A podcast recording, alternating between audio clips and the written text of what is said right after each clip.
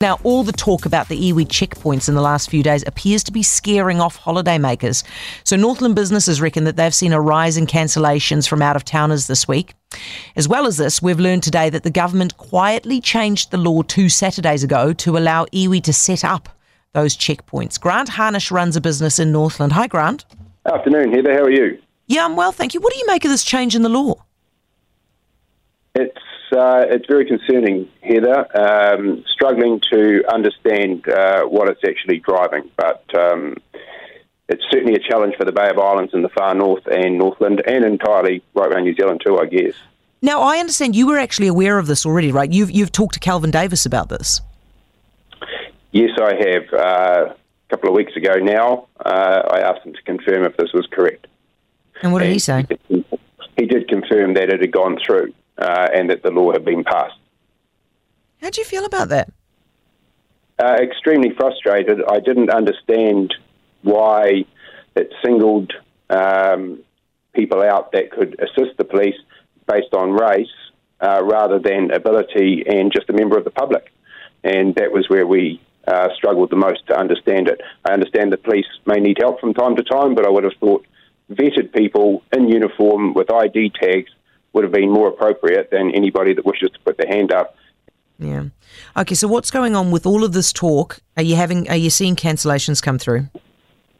We've seen a huge amount of um, upkick in cancellations at the moment. Um, there's a number of businesses in town that have had cancellations, uh, and certainly a huge amount of inquiry and concern, and people are reconsidering their position.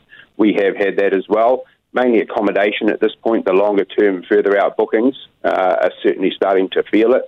And I think it's fair to say uh, it's because that people just don't know what's going to be happening. They just don't understand what it's going to be.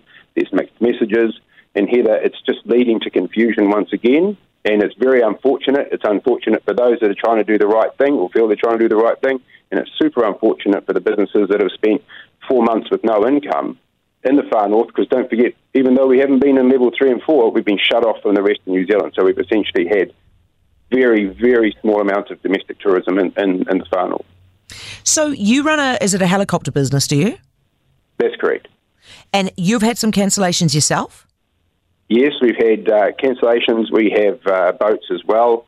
Um, we've had people cancelling off that.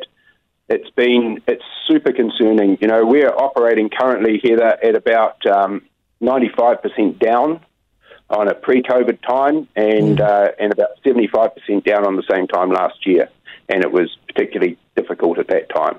So income is almost zero, and I guess we're hoping for a little bit of a summer before we're going to have potentially a, a domestic tourism void next year as well, uh, given the new border announcements.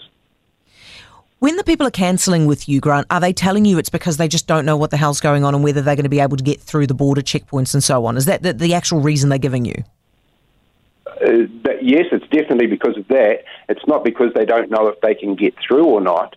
It's that to go south, the police have clearly said that there's just going to be spot checks, and now the people are being told that if they come north, there's going to be, and there's varying stories, and this is the trouble, is there's complete confusion. There's varying stories from potentially queues of every vehicle being stopped to, according to some police sources, are saying it's just going to be spot checks.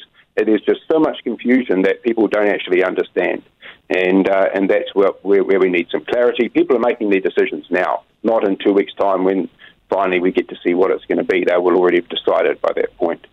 What's your message to people out there who are not sure whether they should come north? Uh, uh, listen, it doesn't matter whether you're in Auckland or anywhere between there and Invercargill, everybody is welcome in the north. If you comply with the requirements, we want to see you up here and we would love to see you up here. This is a gorgeous part of the country and especially in summer. Come and enjoy it. Many New Zealanders haven't been here. Come, we'd love to share it. Yeah, couldn't agree more, Grant. Well said. Grant Harnish, Northland businessman.